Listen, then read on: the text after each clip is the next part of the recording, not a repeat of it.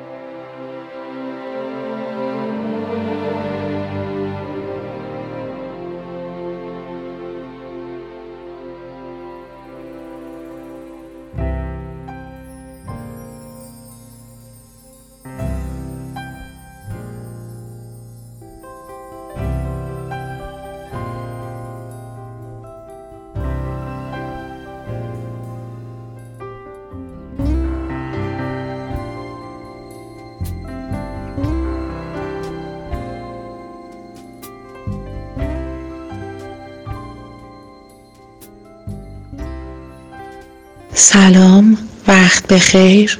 آزاده عباسزاده هستم پزشک مدیر عامل و مؤسس بنیاد کشوری سندروم دان ایران دیوار 47 از رادیو اطلس در خدمتتون هستم و امروز قرار بر این هست که راجع به اطلاق واژگان نسبت به افراد متفاوت با ما صحبت بکنیم.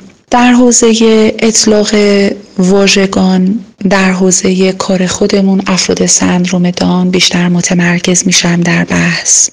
همونطور که می‌دونید افراد سندروم داون به این علت که یک کروموزوم از ما بیشتر دارند به افراد 47 کروموزومی هم مشهور هستند یعنی من و شما و سایر افرادی که غیر سندروم داون هستند 23 جفت کروموزوم دوتایی و در نتیجه 46 عدد کروموزوم داریم و افراد سندروم داون با یک کروموزوم اضافه در جفت شماره 21 و در نتیجه 47 کروموزوم در مجموع صاحب یک کروموزوم اضافه نسبت به ما هستند. این کروموزوم اضافه باعث می شود که ظاهر متحد و شکلی داشته باشند مثل اینکه همگی اونها گردنهای پهن پردار دارند چشمهای مورب بسیار مهربان دارند اکثرا شیار کف دستی به اسم سیمیان کریز دارند و استخوانهای گونه پهن و بسیاری از علائم دیگری که در همگی اونها مشترکه و باعث می شود که یک ظاهر متحد و شکلی همگی داشته باشند بارها شنیده شده در طول این دوازده سال فعالیتی که ما داریم و حتی هنوز بعد از دوازده سال در کشور ما افرادی وجود دارند که به بچه های سندروم دان در اطلاق واژگان از کلماتی نظیر منگل معلول عقب مانده استفاده می کنند می‌خواستم خدمتتون از همین رادیو اطلس اعلام کنم که دوست عزیزی که واژه منگل و عقب مونده رو به یک فرد سندروم دان اطلاق می‌کنی و میرید. شما یک واژه میگید و میرید و نمی‌دونید که پس از اون در قلب و ذهن مادر اون کودک فرد سندروم دان پدر اون فرد کسی که خواهرش یک فرد سندروم دانه کسی که برادرش یک فرد سندروم دانه دایی یک فرد سندروم دان کسی که خاله یک کودک سندروم دانه بعد از شنیدن واژه منگل و عقب مونده چه فروپاشی درونی درش ایجاد می‌کنید؟ چه تخریب ذهنی در او به جای می‌گذارید؟ اطلاق واژگان بسیار مهم هست. چرا ما از واژه عقب مانده برای یک فرد سندروم دان استفاده می کنیم چرا عقب مانده؟ عقب مانده نسبت به چه چیز دوست محترمی که این واژه رو استفاده می کنید شما وقتی به یک فرد سندروم دان عقب مانده می گویید یعنی باور دارید که او نسبت به یک سری در واقع علمان های ثابت عقب مانده. این علمان ها چه هستند؟ و وقتی می‌گویید عقب مانده یعنی شما جلو مانده هستید. جلو مانده نسبت به چه چیز؟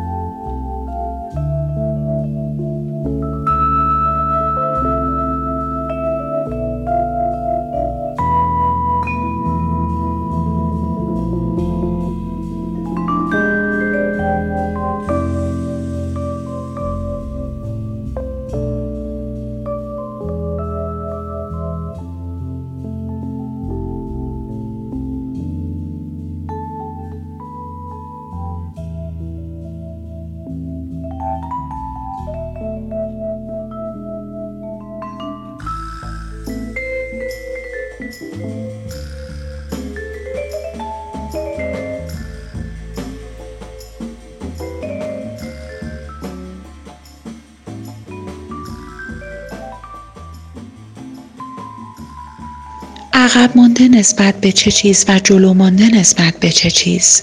اگر در دایره ذهنی شما اون زمانی که اطلاق واژه عقب مانده رو انجام می‌دید چیزی شبیه به این در واقع وجود داره که یک فرد سندروم دان نمی‌تونه بسیاری از گواهی نامه های علمی رو بگیره نمی‌تونه در رشته های بالای بسیار تخصصی در دانشگاه تحصیل کنه نمی‌تواند یک گواهی نامه رانندگی رو به سادگی که شما می‌گیرید بگیرد بله. ولی یک فرد سندروم دون تمام این کارهایی رو که عرض کردم می‌تواند انجام بدهد. منتها با سرعت و زمان متفاوتی. میزان یادگیری اونها اگر بستر آموزشی و پرورشی درست براشون فراهم باشه تنها با ما تفاوت دارن. نه اینکه یادگیری در اونها صفر است و اونها در واقع در یادگیری ناتوان هستند اشتباهی که سیستم آموزش و پرورش انجام می‌دهد. افراد سندروم دان موقع ثبت نام به دو دسته آموزش پذیر و آموزش ناپذیر تقسیم بندی می شوند سوال من اینجاست. وقتی که دلفین با تعداد سلول های مغز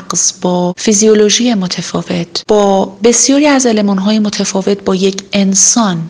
بعد از یک سری آموزش می‌تواند آموزش پذیر باشد. چطور یک انسان فقط با یک کروموزوم اضافه آموزش ناپذیر است و آنگاه بسیاری از والدین پرونده های بچه هاشون بهشون عودت داده میشه و میگن بفرمایید پرونده بچه شما دست شما بین علت که آموزش ناپذیر هست در مدرسه قابل ثبت نام نیست. حتی در بسیاری از مدارس استثنایی این اتفاق میافته. و یک فرد سندروم دان سالها از آموزش محروم میماند. سال من اینجاست. آیا تا الان تا اکنون ساخت مدارس استثنایی برای ما مفید فایده بوده؟ تیتر و نام این مدرسه خودش جدایی آفرین است. استثنایی. چرا؟ یازده سال قبل در سال 1387 به کرات نامه هایی نگاشتم در خصوص اینکه ساخت مدارس استثنایی رو متوقف کنید. و به جاش همون بودجه رو که برای ساخت یک مدرسه استثنایی جداگانه از یک مدرسه عادی به کار می‌برید روی همون بودجه مدرسه عادی بگذارید با متراژ بزرگتر و همه بچه ها در یک مکان آموزشی درس بخوانند منتها با کلاس های جداگانه و آموزگاران جدا. چه فایده ای داشت؟ مهمترین فایدهش این بود که ما در زنگ های تفریح همدیگر رو می‌دیدیم. زنگ های کلاس از هم جدا بودیم. اصلا در دو ضلع متفاوت مدرسه زنگ تفریح که می‌خورد دنگ دنگ دنگ ما در زنگ های تفریح همدیگر رو می‌دیدیم.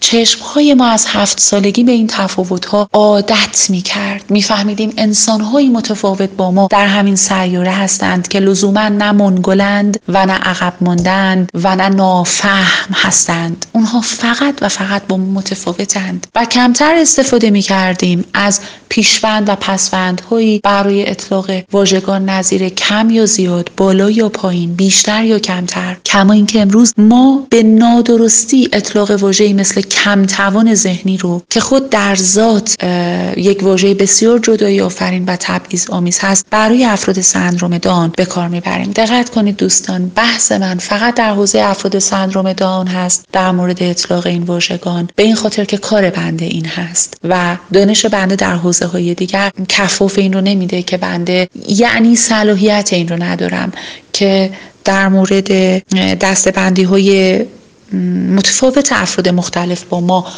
صحبت بکنم. اما در مورد سندروم دان بعد از دوازده سال خواهان این هستم که متوقف کنید. اطلاق واژگانی نظیر منگل نظیر عقب مانده حتی نظیر معلول و دو واژه‌ای که اخیرا خیلی باب شده به اسم توانیاب و توانخواه. واقعا اون سازمان های متولی اصلی مرتبط به حوزه توان بخشی که این دو واژه رو انتخاب کردند در مورد افراد سندروم دان آیا لحظه به این فکر کردند که توانیاب یعنی چه؟ یعنی یابنده توان آیا این شایسته یک فرد سندروم دان هست؟